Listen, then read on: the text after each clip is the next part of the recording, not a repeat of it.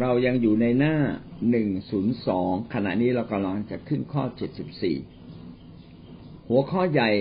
นะครับ ก่อนที่จะไปถึงข้อเจ็ดสิบสี่คือการรักษาปฏิบัติพระพระธรรมบัญญัติให้บรรลุผล ธรรมบัญญัติเป็นสิ่งที่พระเจ้านั้นทรงโปรดสั่งมนุษย์ทั้งสิ้นให้ทำตาม และเราจะสามารถทำตามบทบัญญัติของพระเจ้าให้เกิดผลในชีวิตของเราได้มากน้อยเพียงใด ก็เป็นสิ่งที่เราต้องมาดูกันต่อไป เรามาดูข้อ74ก่อนนะครับ ทั้งหมดนี้ก็จะเกี่ยวกับเรื่องของบทบัญญัตินะครับการรักษาบทบัญญัติข้อ74ถามว่าพระเจ้าต้องการให้เราถือรักษาพระบัญญัติของพระองค์มากน้อยเพียงใด ถือบางส่วนหรือถือทั้งหมด หรือเพียงแค่ความรู้ แน่นอนพระบัญญัติไม่ใช่เพียงแค่เราต้องรู้ เราต้องรู้และต้องทำตามเหมือนกับกฎหมาย กฎหมายเมื่อออกมาแล้วแม้เราไม่รู้ก็ต้องทำตาม ใครทำผิดก็ต้องถูกลงโทษ ใครไม่ทำผิดก็ไม่ต้องถูกลงโทษ เพราะกฎหมายฉบับนั้นๆ พระบัญญัติของพระเจ้าเป็นเหมือนกฎหมายที่พระเจ้าได้ออกไว้ เพื่อคนของพระองค์นั้นจะอยู่เย็นเป็นสุข ทั้งส่วนตัวทั้งสังคมทั้งประเทศ ทุกชนชาติจะมีความสุข เมื่อทำตามพระบัญญัติของพระเจ้า ดังนั้นพระบัญญัติของพระเจ้าจึงเป็นสิ่งที่เราต้องรักษาอย่างเคร่งครัดครับ ถ้าเรารักษาอย่างเคร่งครัด เราก็จะถูกปกป้องไว้ ดังนั้นคำถามที่ถามว่าเราควรจะรักษาพระบัญญัติของพระเจ้ามากน้อยเพียงใดคำตอบก็คือ พระเจ้าต้องการให้เราถือรักษาพระบัญญัติของพระเจ้า ให้สมบูรณ์ที่สุด ให้สมบูรณ์ อย่าเรียกว่าสมบูรณ์ที่สุด ให้สมบูรณ์ ทั้งความคิดคำพูดและการกระทำทั้งจิตใจภายในของเราที่ต้องการสิ่งนั้นสิ่งนี้ เพราะว่าอะไรที่อยู่ในความคิด อะไรที่เป็นความต้องการของเรา ถ้าถ้าเป็นสิ่งที่ถูกต้องก็เป็นเรื่องที่ดี แต่ถ้าเป็นสิ่งที่ไม่ถูกต้อง สุดท้ายความคิดเหล่านั้นก็จะครอบงำพาเราไปทางที่ผิดตามความคิดนั้นจนได้ ถ้าเราอยากเป็นคนหนึ่งที่ทำตาม พระบัญญัติของพระเจ้า เราจึงต้องมีความตั้งใจตั้งแต่จิตใจข้างในของเราเลย ถ้าเราตั้งแต่จิตใจข้างในก็ตั้งใจตลอดเวลา ผมจะทำตาม ผมจะทำตาม ผมจะทำตามอย่างเคร่งครัด ถ้าแบบนี้เราก็จะมีโอกาสทำตามอย่างเคร่งครัด แต่ถ้าเราไม่คิดแบบนี้บอกว่าเออไม่เป็นไรหรอก พระเจ้าคงเข้าใจผิดผิดถูกถูกก็ช่างมันเถอะผิดผิดถูกถูกก็ช่างมันเถอะ คนแบบนี้ไม่มีทางเลย ที่จะสามารถทำตามบทบัญญัติของพระเจ้าได้อย่างแท้จริงและถูกต้อง ก็มีแต่ความตั้งใจ ขอเราตั้งใจเช่นนั้น แล้วก็ตรวจสอบตัวเอง ในวิธีคิดของเรา ตรวจสอบตัวเองในคำพูด ตรวจสอบตัวเองในการกระทำแม้ไม่มีใครรู้ไม่มีใครเห็น แต่ว่าพระเจ้าก็รู้ พระเจ้าก็เห็น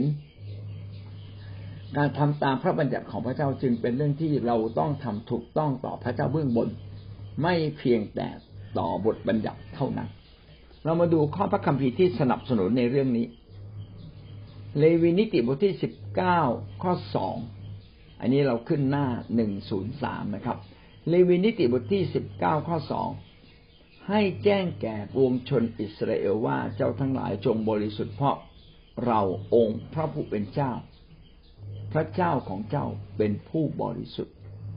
บริสุทธิ์ก็คือมอบถวายแด่พระเจ้า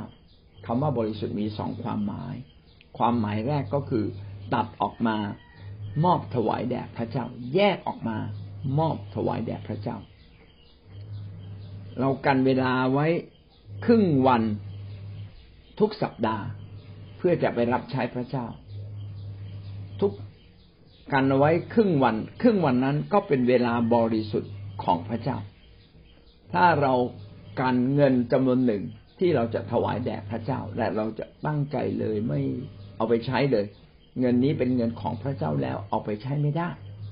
เงินนั้นก็คือเงินบริสุทธิ์ของพระเจ้า ยิ่งกว่าเวลาเงินพระเจ้าอยากให้ชีวิตของเรานั้นเป็นของพระเจ้า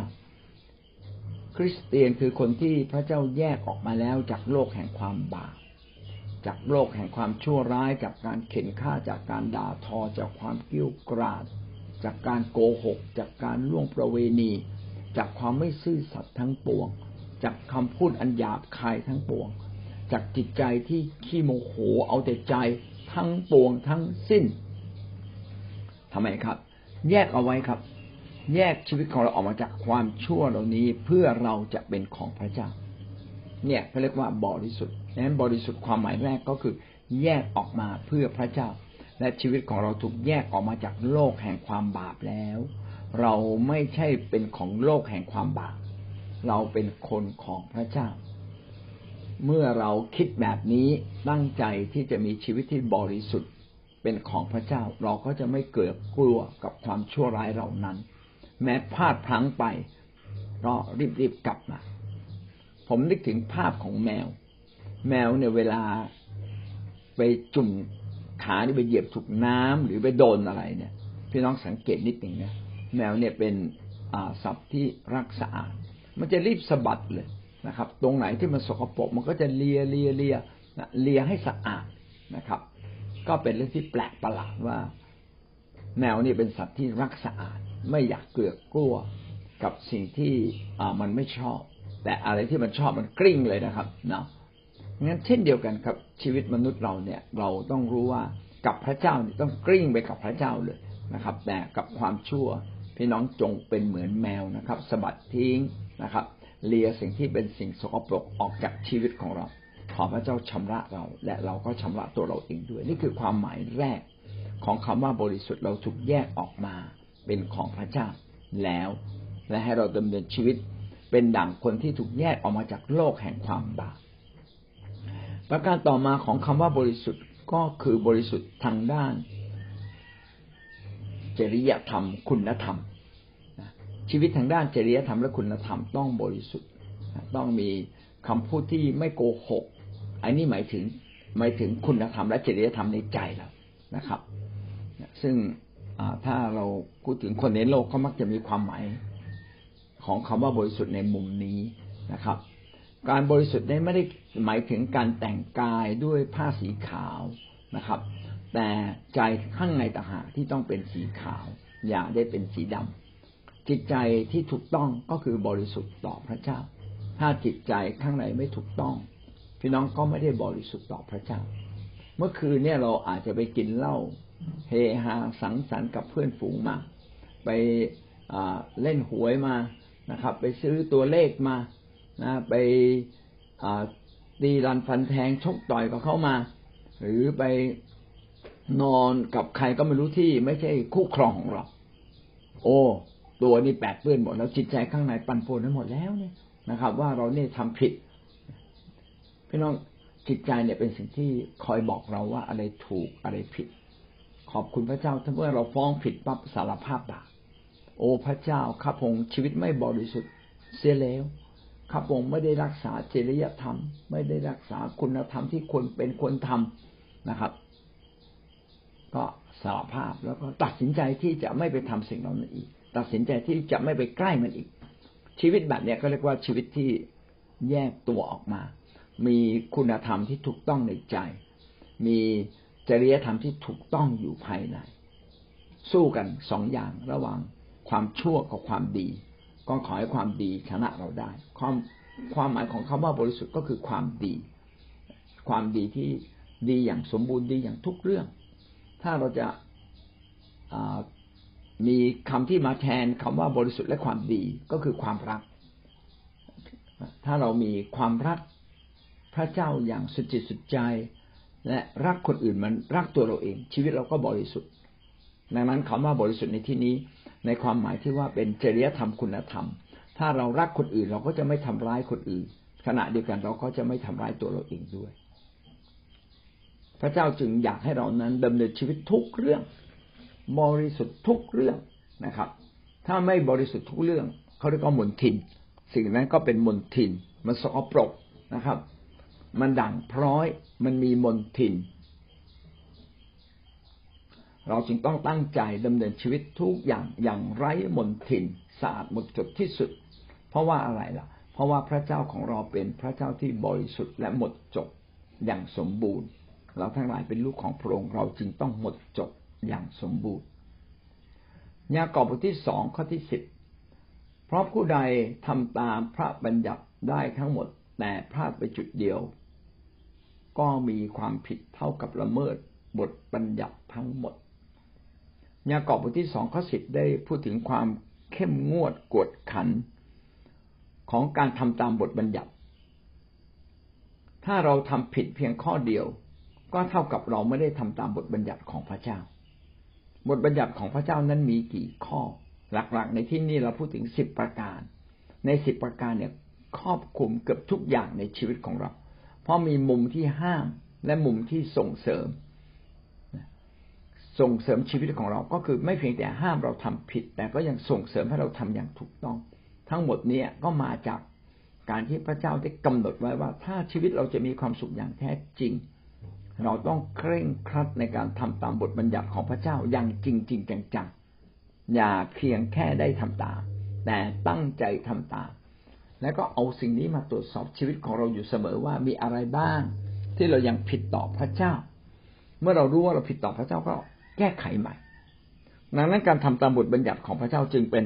ทำเป็นการทำตามอย่างเคร่งครัดร้อยเปอร์เซ็นไม่ใช่ทำแค่บางส่วน เอาละผมจะอธิบายตรงนี้ให้ฟังยกเป็นตัวอย่าง มีวิชาทางวิทยาศาสตร์วิชาหนึ่งเขาเรียกวิชาไมโครโลจีหรือแปลว่าจุลจุลจุลวิทยาจุลชีววิทยา มันเป็นสัตว์ตัวเล็กๆ หรือพืชตัวเล็กๆ ซึ่ง ถ้ามันตกอยู่ในอาหารมันจะเติบโตขึ้นมาเลยนะครับเนี่ยเวลาเราเข้าห้องแลบห้องปฏิบัติการเนี่ย เราจึงต้องอทำตัวให้สะอาดที่สุดเลยนะครับสะอาดที่สุด และเวลาเราจะเลี้ยงเชื้อเนี่ย เราก็จะต้องเอาไฟเผานะครับ มันก็จะมีเหล็กแท่งหนึ่ง ซึ่งเป็นเหล็กที่ปลายมันกลมๆเล็กๆนะครับนะแล้วก็เผาไฟได้ เราก็จะเอาอันนั้นไปเขี่ยเชื้อ ก็อันดับแรกนะครับ เราจะต้องเผามันก่อน เผาให้ร้อนนะครับ เมื่อเผาด้วยไฟเนี่ย เชื้อโรคทุกชนิด เชื้ออย่าเย็นเรียกว่าเชื้อโรค เชื้อทุกชนิดจะตายหมดเลย พอตายหมด พอมันเย็นปั๊บนะครับ นะเราก็จะเอาไปจุ่มหรือมันยังไม่เย็น เราก็จะไปจุ่มน้ำที่สะอาดที่สุดที่ไม่มีเชื้อและเราก็จะเอาไอ้อันนั้นนะครับ เอาเขาเรียกหลูปนะครับ เอาเหล็กแท่งหลูปตัวเนี้ยไปเขี่ยเชื้อนะครับ แล้วก็เอาเชื้อนั้นอะมันเลี้ยงไว้ในในจานเชื้อ ในจานที่มีอาหารของเชื้อ เพื่อว่าเชื้อที่เราเอามาเนี่ย จะเป็นเชื้อตัวนั้นตัวเดียวไม่มีเชื้อตัวอื่นเลยพอเสร็จแล้วเราเอา ไอ้เหล็ก อันนี้เราจะไปใช้ใหม่ก็ต้องไปเผาไฟอีกนะครับ มีแต่วิธีการทำแบบเนี้ยจะเราจะไม่มีเชื้ออื่นเลยนะครับ แล้วก็พอใส่เชื้อลงไปในในในจานอาหารแล้วก็เอาอ่าเราก็จะต้องเอาไอ้ฝาซึ่งสะอาดที่สุดที่ล้างไว้แล้วแล้วแห้งแล้ว ครอบทันทีครอบทันที เพื่อไม่ให้มีเชื้ออื่นเนี่ยตกลงมา พี่น้องถ้ามีเชื้ออื่นเข้ามาปนเพียงนิดเดียว นะครับ ก็แสดงว่าเชื้อนั้นไม่บริสุทธิ์ละอีกกรณีหนึ่งคล้าย ๆกันนะครับ ก็คือโรงพยาบาล ตอนที่มีโควิดเกิดขึ้นเนี่ยเขาต้องทำห้องให้เป็นห้องที่ไม่มีเชื้อโควิดเลยนะเขาก็ต้องใช้วิธีฉีดแอลกอฮอล์ฆ่า ทุกวันนี้เขาก็มีวิธีใหม่นะครับ โดยการพ่นอากาศออกมานะครับ แล้วก็ทำให้อากาศเนี่ยไปทำให้เชื้อทุกชนิด ตกสู่พื้นและตายหมดเรียบเลย เออนะเพราะฉะนั้นเมื่อเราเข้าสู่ห้องนี้นะครับ ก็จะเป็นห้องปลอดเชื้อนะถ้าเราเอาคนที่เป็นโควิดเข้าไป เชื้อโควิดจะอยู่ในตัวเขา แต่พอหายใจออกมาที่มีเชื้อโควิด เนี่ย ก็มาถูกถูกถูกอะไรถูกอากาศที่มันมีมีความสามารถในการฆ่าเชื้อไม่งั้นเชื้อห้องนี้ ก็จะต้องตายหมดสรุปก็คืออะไรเหมือนกับว่า เราล้างมือล้างจนสะอาดแล้ว เราถึงไปอุ้มลูกเรา แต่ถ้าเราไปรดน้ำพรนดิน ไปจับจอบจับเสียม เสร็จแล้วมือก็ไม่ล้างเรามาจับลูกเราอ้าวไอ้เชื้อโรคจากดินเชื้อโรคจากอื่นๆมันก็มาโดนที่ลูกเราหมดเลย เพราะฉะนั้นเราเองจะต้องชำระตัวเราให้บริสุทธิ์ที่สุด แต่ว่าความไม่บริสุทธิ์มันเกิดขึ้นได้เพียงนิดเดียว นิดเดียวก็ไม่บริสุทธิ์ เช่น เราเอามือเราเนี่ยนะครับ ก่อนเข้าบ้านไปจับไอ้กรอนประตู จับกรอนประตูไอ้เชื้อที่กรอนประตูก็ติดมือเราเอามือเราก็ไม่สะอาดแล้วอะใช่ไหมเราจะเห็นว่า แม้เพียงนิดเดียวที่มาติดตัวเรา แม้มีเชื้อเพียงนิดเดียวที่มาติดตัวเรา เราก็ไม่บริสุทธิ์แล้ว มันก็มีบนทินมีเชื้อโรคตัวอื่นๆเข้ามาสู่ตัวเราเรียบร้อยแล้ว เราจึงเห็นว่ามันไม่เกี่ยวกับว่ามีเชื้อมากมีเชื้อน้อย มีเชื้อโรคเพียงตัวเดียว แล้วก็ถือว่ามันไม่บริสุทธิ์มันเป็นมลทินหลักการธรรมบัญญัติก็แบบเดียวกันนะไม่บทบัญญัติของพระเจ้ามีตั้งหลายข้อ แม้เพียงข้อเดียวที่เราไม่ทำบางส่วนของข้อนั้นที่เราไม่ทำก็ถือว่าเราเป็นมลทินละเราไม่บริสุทธิ์อย่างแท้จริง ถ้าเอามาตรฐานนี้มา มาพูดนะครับ เราจะเห็นว่าในโลกนี้ไม่มีใครเลยที่บริสุทธิ์อย่างแท้จริงข้าพเจ้าเองก็ไม่ไม่ได้บริสุทธิ์อาจจะผิดเรื่องนู้นเรื่องนี้ แต่พอรู้ตัวขึ้นมาเนี่ยรีบกลับใจ เราจึงเห็นว่าพระเจ้าของเราได้ดีเลิศอย่างยิ่ง พระเจ้าได้วางแบบอย่างหนึ่งที่สำคัญมาก ก็คือเมื่อเรารู้ว่าเราผิดอะไร รีบกลับใจและทิ้งบาปนั้น เหมือนกับเรารู้ว่ามือเราสกปรกก็รีบล้างมือใหม่นะครับ พอรีบล้างมือใหม่มือก็สะอาดขึ้นมา เอาเดี๋ยวไปจับนู่นจับนี่ทุกอีก เอาเห็นว่ามันสกปรกแล้วก็มาล้างมืออีกทีหนึ่งนะครับ พี่น้องจึงเห็นได้ว่าพยาบาลกับหมอเนี่ยล้างมือวันหนึ่งยี่สิบครั้งแล้วมึงสงสัยนะครับ เวลาเกิดโควิดเขาจะรู้สึกสบายมากเพราะเขาล้างอยู่แล้วนะครับ เวลาไปตรวจคนไข้บางทีต้องจับจับตัวเขาจับหน้าเขานะครับ ต้อง ไปแตะต้องตัวเขาเสร็จแล้วก็ต้องไปล้างมือก็เป็นสิ่งที่ชี้ให้เราเห็นว่า ความมีมนทินมันเกิดขึ้นได้ตลอดเวลา ชีวิตเราก็เช่นกัน การที่เราจะไม่ทำตามพระบัญญัติของพระเจ้ามันมีขึ้นตลอดเวลา เราจึงต้องกลับใจอยู่เรื่อยๆเหมือนไปล้างมือ ดังนั้นตอบคำถามนี้ครับ พระเจ้าต้องการให้เราถือรักษาพระบัญญัติของพระเจ้า มากน้อยเพียงไรคำตอบก็คือ ร้อยเปอร์เซ็นครับนะร้อยเปอร์เซ็นต้องตั้งใจทำร้อยเปอร์เซ็นต้องตั้งใจไม่ผิดเลย แม้สักข้อเดียว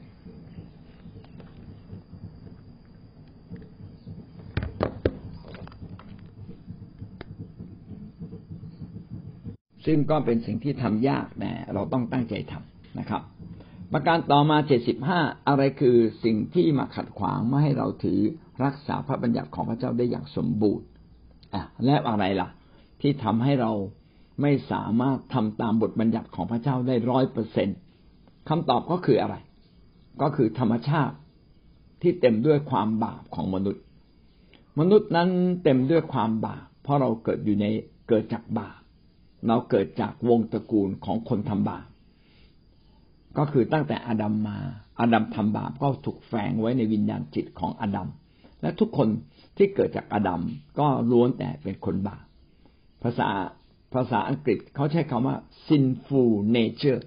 ธรรมชาติของการมีบาปของมนุษย์ มนุษย์ทุกคนเกิดในธรรมชาติของบาปเราเต็มด้วยบาปไม่มีมนุษย์คนไหนที่จะไม่เข้าใจคำว่าบาปเพราะตัวเขาก็เป็นอยู่และก็ทำอยู่ ธรรมชาติแห่งบาปนี่แหละที่อยู่ในตัวเราทำให้เราไม่สามารถรักษาพระบัญญัติของพระเจ้าได้อย่างสมบูรณ์ แสดงว่ามนุษย์ทุกคนก็มีความจำกัดนะครับ เพราะว่าตัวเองนั้นมีความบกพร่อง มีบาปเป็นเพื่อน มีบาปอยู่ในชีวิตของเราตั้งแต่ต้น ถ้าจะเปรียบก็เป็นเหมือนเชื้อโรค ไม่เพียงแต่อยู่ในโรค แต่มนุษย์ทุกคนนั้นมีเชื้อโรคอยู่ในตัว เราจึงมีโอกาสที่จะเจ็บป่วยได้อยู่เสมอ เมื่อเราอ่อนแอลง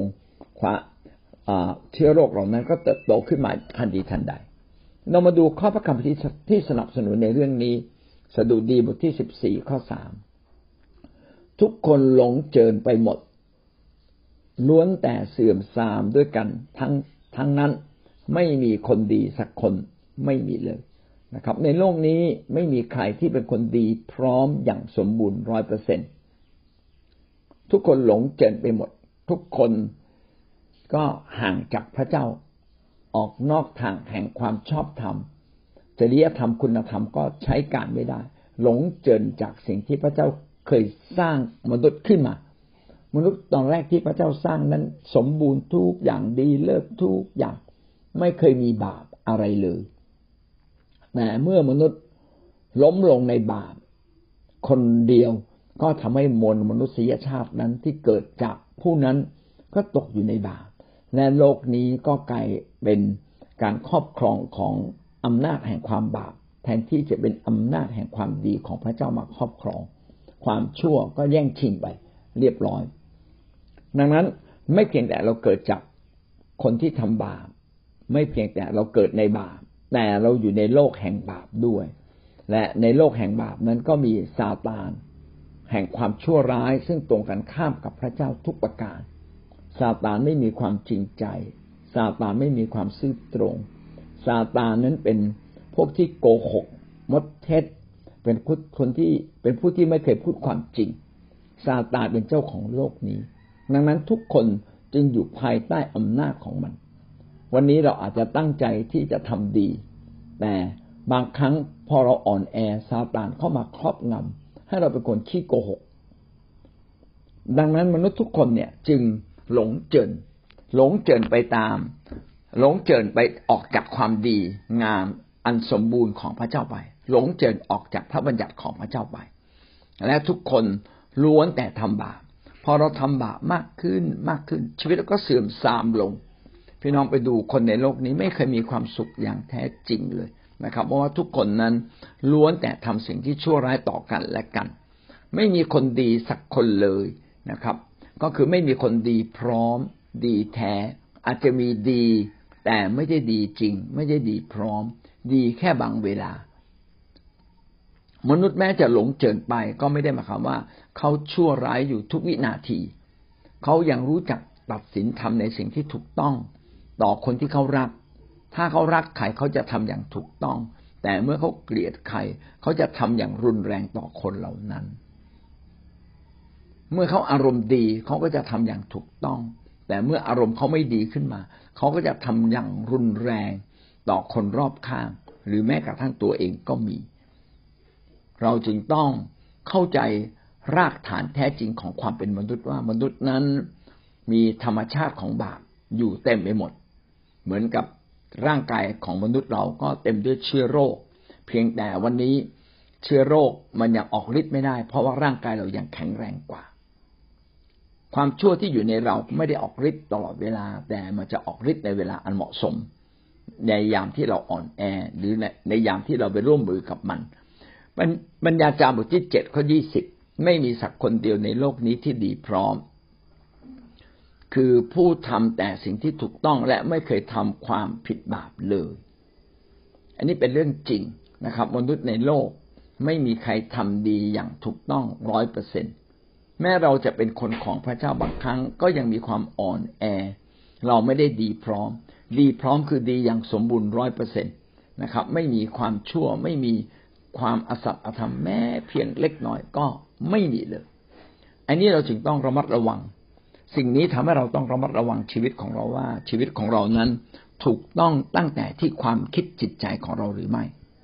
ถ้าความคิดจิตใจเราไม่ถูกต้อง การแสดงออกมาก็จะไม่ถูกต้องตามไปด้วย ทั้งคำพูดการกระทำเนี่ยเราจึงต้องถูกต้องที่ความคิดของเราก่อน การที่เราเรียนพระวจนะของพระเจ้า เพื่อเราจะได้ตรวจสอบชีวิตของเรา มีมุมเล็กๆ มุมใดบ้าง ยังมีความมืด ตรงไหนบ้างที่ยังอยู่ในชีวิตของเรา มีความบาปใด ๆ ที่มันเป็นความชั่ว แต่ยังอยู่คู่กับเรา ที่เรายังชมชอบมันอยู่ ที่เรายังจะยินดีกับมันอยู่ ถ้าเรายินดีกับความบาป ในที่สุดเราก็ต้องไปตามความบาปเหล่านั้น เพราะว่าความบาปมันมีอิทธิพลเหนือเรา โดยเฉพาะยามที่เราอ่อนแอสิ่งนี้เป็นสิ่งสำคัญมาก เราจึงไม่ดื่มสุรายาเมา เพราะว่าเมื่อเราดื่มสุรายาเมาหรือยาเสพติด พี่น้องเราควบคุมความคิดของเราไม่ได้เลยเราบอกเออไม่เป็นไรเราผมแค่ดื่มเบียร์ดื่มไวน์ผมคุมตัวเองได้ มันก็ไม่จริงนะครับ คนส่วนใหญ่คุมตัวเองไม่ได้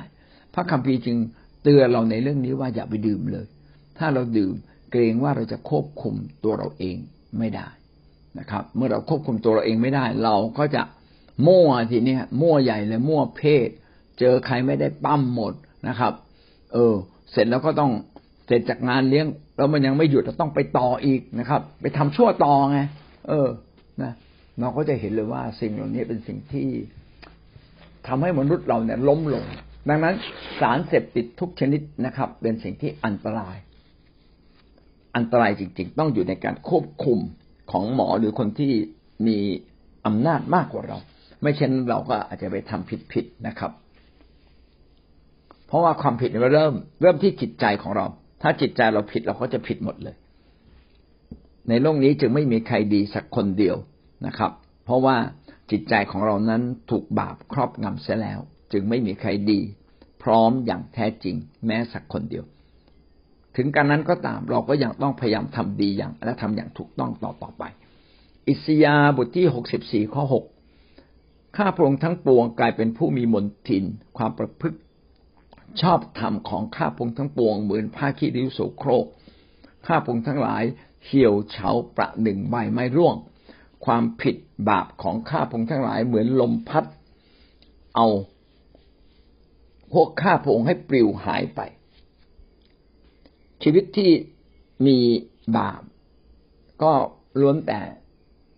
เป็นชีวิตที่ตกต่ำนะครับ ในที่นี้ก็ได้อธิบายว่าว่าเรามีมนทิน มนทินไม่ได้หมายความว่าบาปอย่างเต็มที่ แต่มีบาปเพียงเล็กน้อย มีความชั่วเป็นเพียงเล็กน้อยก็ถือว่ามีบนทิน ถ้าพูดไปภาษาง่าย ๆ ก็คือด่างพร้อย กระดาษสีขาวหนึ่งใบ ถ้ามีจุดดำๆอยู่หนึ่งจุด ก็ยังไม่ใช่สีขาวล้วน หรือเสื้อขาวหนึ่งตัวนะครับ ขาวสะอาดหมดเลย แต่พอดีมันมีหมึกติดอยู่สักที่ใดที่หนึ่ง ตรงหน้าอกเรา เสื้อตัวนั้นก็ไม่ได้บริสุทธิ์แท้มีมลทิน พี่น้องชีวิตของเราต้องเป็นชีวิตที่ถูกต้องดีร้อยเปอร์เซ็นเขาเรียกว่าชอบทำชอบทำก็คือถูกต้องกับพระเจ้า ไม่มีความผิดบาปเลย เราจึงต้องประพฤติในความถูกต้องตามแบบของพระเจ้าร้อยเปอร์เซ็นตามความดีงามร้อยเปอร์เซ็นไม่เช่นนั้นพฤติกรรมของเราก็ยังเป็นพฤติกรรมที่ไม่ถูกต้องนะครับ ในเมื่อพฤติกรรมเราไม่ถูกต้องเราจึงเป็นเหมือนผ้าขี้ริ้วโสโครกในสายพระเนตรของพระเจ้า หรือเหมือนใบไม้ที่ร่วงเขียวร่วงร่วงจากต้น เมื่อใบไม้ร่วงจากต้นวันหนึ่งมันก็เขียวเฉาไป มันไม่งดงามเหมือนเดิม ชีวิตก็เช่นเดียวกัน เมื่อเราประพฤติผิดนะครับ เมื่อประพฤติไม่ถูกต้อง เราก็เป็นเหมือนผ้าขี้ริ้ว คงจะไม่มีใครเอาผ้าขี้ริ้วมาเช็ดหน้า ถูกไหมครับ ไม่มีใครเอาผ้าขี้ริ้วมาเช็ดจาน เพราะว่าจานมันสะอาด แต่ผ้าขี้ริ้วสกปรก ก็คงจะไม่มีใครกล้าเอาผ้าขี้ริ้วมาเช็ดจานนอกจากหยิบมาผิดถ้าชีวิตของเราเนี่ย ถ้าไม่บริสุทธิ์ชอบทำอย่างแท้จริง ในสายพระเนตรของพระเจ้าแล้ว เราเป็นเหมือนผ้าคีริ้วที่โสโครกสกปรกนะครับ เราจะเป็นเหมือนแกลบที่เมื่อลมพัดมามันก็ปลิว คนทำผิดบาปนะครับ ไม่มีไม่มีชีวิตที่จะ อยู่ในความสุขสมบูรณ์อย่างแท้จริง ชีวิตถูกปลิวไปปลิวมานะครับ มีปัญหาก็กระเด็นไปตลอดเวลา แต่คนของพระเจ้า เมื่อเรามาเชื่อพระเยซูคริสต์แล้ว พี่น้องแม้เกิดเหตุการณ์อะไรขึ้นก็ขอให้เราหนักแน่น อย่าถูกสถานการณ์พัดพาทำให้เรานั้นไปทำการร้าย หรือว่าล้มลุกคุกคานให้เรานิ่งนะครับ มีอะไรต้องกลับใจรีบกลับใจ มีอะไรต้องแก้ไข รีบแก้ไข เพื่อชีวิตของเรานั้นจะกลับมาอยู่ในทางที่ถูกต้องที่สุดหนึ่งยอห์นบทที่หนึ่งข้อแปดถ้าเราอ้างว่าเราไม่มีบาปเราก็หลอกตัวเอง นี่เป็นเรื่องจริง ไม่มีไม่มีใครหรอกครับ ไม่ได้ทำบาปเราจึงต้องคอยสำรวจชีวิตของเราว่า เราได้ทำความผิดบาปอะไรบ้าง เราไม่ได้ทำถูกต้องอะไรบ้าง ไม่เพียงแต่ไม่ถูกต้องแต่เราต้องทำอย่างถูกต้องด้วย นะครับ ถ้าเราจะไม่มีบาปไม่รังแกเขาพี่น้องต้องเมตตาเขาด้วย ถ้าเราไม่ไม่รังแกเขาแต่เราไม่มีเมตตา พี่น้องก็แอบทำบาปอยู่ในใจเหมือนกัน ดังนั้นพระบัญญัติของพระเจ้าไม่เพียงแต่ห้าม ไม่ให้ทำสิ่งที่เลวร้าย แต่พระบัญญัติของพระเจ้ารากลึกที่สุดต้องการให้เราทำดีกับคนคนนั้นด้วย เราจึงเห็นว่าถ้าเรานั้นมีความชั่วร้ายอยู่ในใจของเรา เราเอง เราก็กำลังหลอกตัวเราเอง หาว่าเราเป็นคนดี แต่แท้จริงเราไม่ได้เป็นคนดีแท้ร้อยเปอร์เซ็นเลย และความจริงก็ไม่ได้อยู่ในเราเลย ถ้าเราไม่ยอมรับความผิด ความบกพร่องความผิดพลาดในชีวิตเรา เราไม่ได้ทำดี อย่างแท้จริงในทุกเรื่อง พี่น้องเราก็หลอกตัวเราเอง นึกว่าเราเป็นคนดีมากเลย เราไม่ได้เป็นคนดีมาก เราเป็นแค่มนุษย์ มนุษย์ที่ยังทำผิดอยู่ แม้เราอาจจะดี สมมุติว่ากฎเกณฑ์มีร้อยข้อ พี่น้องดีดีแล้วเก้าสิบเก้าข้อ ผิดเพียงข้อเดียว ก็ถือว่ามนทินแหละมีเชื้อโรคเพียงหนึ่งตัวที่อยู่ในร่างกายเรานะเราก็เป็นมนทิน แล้วก็มีโอกาสที่จะติดเชื้อ ถ้าเชื้อนั้นเติบโตต่อไป แล้วพี่น้องก็จะได้เกิดความเข้าใจว่า บาปเพียงนิดเดียว มันสามารถโตขึ้นมาได้ เชื้อเพียงตัวเดียวมันโตขึ้นมาได้ ถ้าเชื้อตัวเดียวไม่น่ากลัว แต่มันโตได้งั้นดังนั้นเราจึงต้องคอยสังเกตชีวิตของเราว่า บาปในชีวิตของเราเนี่ย มันมากหรือน้อย ถ้ามากพี่น้องรีบไปจัดการนะครับ ถ้าจัดการไม่ได้ มันจะโตขึ้นแล้ววันหนึ่งเราจะล้มลงเพราะบาปนั้นอย่างแน่นอน เรามาดูเรื่องในพระคัมภีร์นะครับ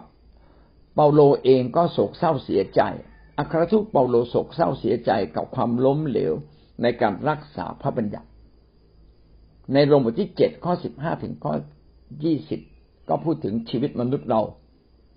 ชีวิตมนุษย์เราเนี่ยนะครับ แม้เราตั้งใจทำดี แต่ก็หาใช่ว่าเราจะสามารถเป็นคนดีได้ตลอดเวลา บางครั้งเราอยากเป็นคนดี เอากลับไปด่าเขาเสียเรียบร้อยแล้วอะนะบางครั้งเราก็ไม่อยากขโมย เอากลับมา เราขโมยเรียบร้อยแล้ว เราจะเห็นว่าความชั่วมันชนะเราได้ในชั่วพริบตาเดียว ถ้าเราไปยอมมันตั้งแต่ต้น ถ้าเราถือว่าเป็นเป็นบัญญัติที่เคร่งครัด ถือว่าการขโมยเป็นบัญญัติที่เคร่งครัดการโขกเป็นบัญญัติที่เคร่งครัด ฉันจะไม่โขกเลยแม้แต่เรื่องเล็กๆ ฉันจะไม่ขโมยเลยแม้แต่เศษเล็กๆ โอ้ถ้าแบบนี้เนี่ย โอกาสที่เราจะไม่ขโมยก็สามารถเกิดขึ้นได้งั้นเราจึงต้องกลับมาดูตัวเราเองนะครับ อย่าหลอกตัวเราเอง นะครับเนี่ยเหมือนอย่างที่อาจารย์เปาโลบอกไว้นะครับ ว่า แม้ไม่อยากทำก็ทำไปเรียบร้อยแล้วนะครับโอ้โหชีวิตมนุษย์นี่น่าสงสารจริง ๆ แม้ไม่อยากทำบาปก็ปรากฏว่าเราทำเรียบร้อยแล้ว ไอ้ที่อยากทำก็ปรากฏว่าเรายังทำไม่ได้สักทีนี่นี่ก็เป็นการต่อสู้กับสภาพบาปเขาเรียกว่าธรรมชาติแห่งบาปในชีวิตของเราเนี่ยเราทุกคนต้องต่อสู้ เราทุกคนมีนะครับ และขอให้เราชนะนะครับ นี่ก็คือข้อเจ็ดสิบห้านะครับทำไมเราจึงไม่สามารถรักษาพระบัญญัติของพระเจ้าได้อย่างสมบูรณ์ ก็คือตัวเราเองเกิดในบาปและมีธรรมชาติแห่งบาปอยู่ในชีวิตเราอย่างเต็มบริบูรณ์ เมื่อเรามาเป็นคริสเตียนธรรมชาติแห่งบาปก็ลดลง เราจึงต้องเป็นคนที่ใกล้ชิดพระเจ้า และอยู่ในชุมชนคนของพระเจ้า เพื่อเราจะได้รับกำลังใจและช่วยกัน ที่เราจะเอาชนะบาปอย่าอยู่ในบาปอีกต่อไป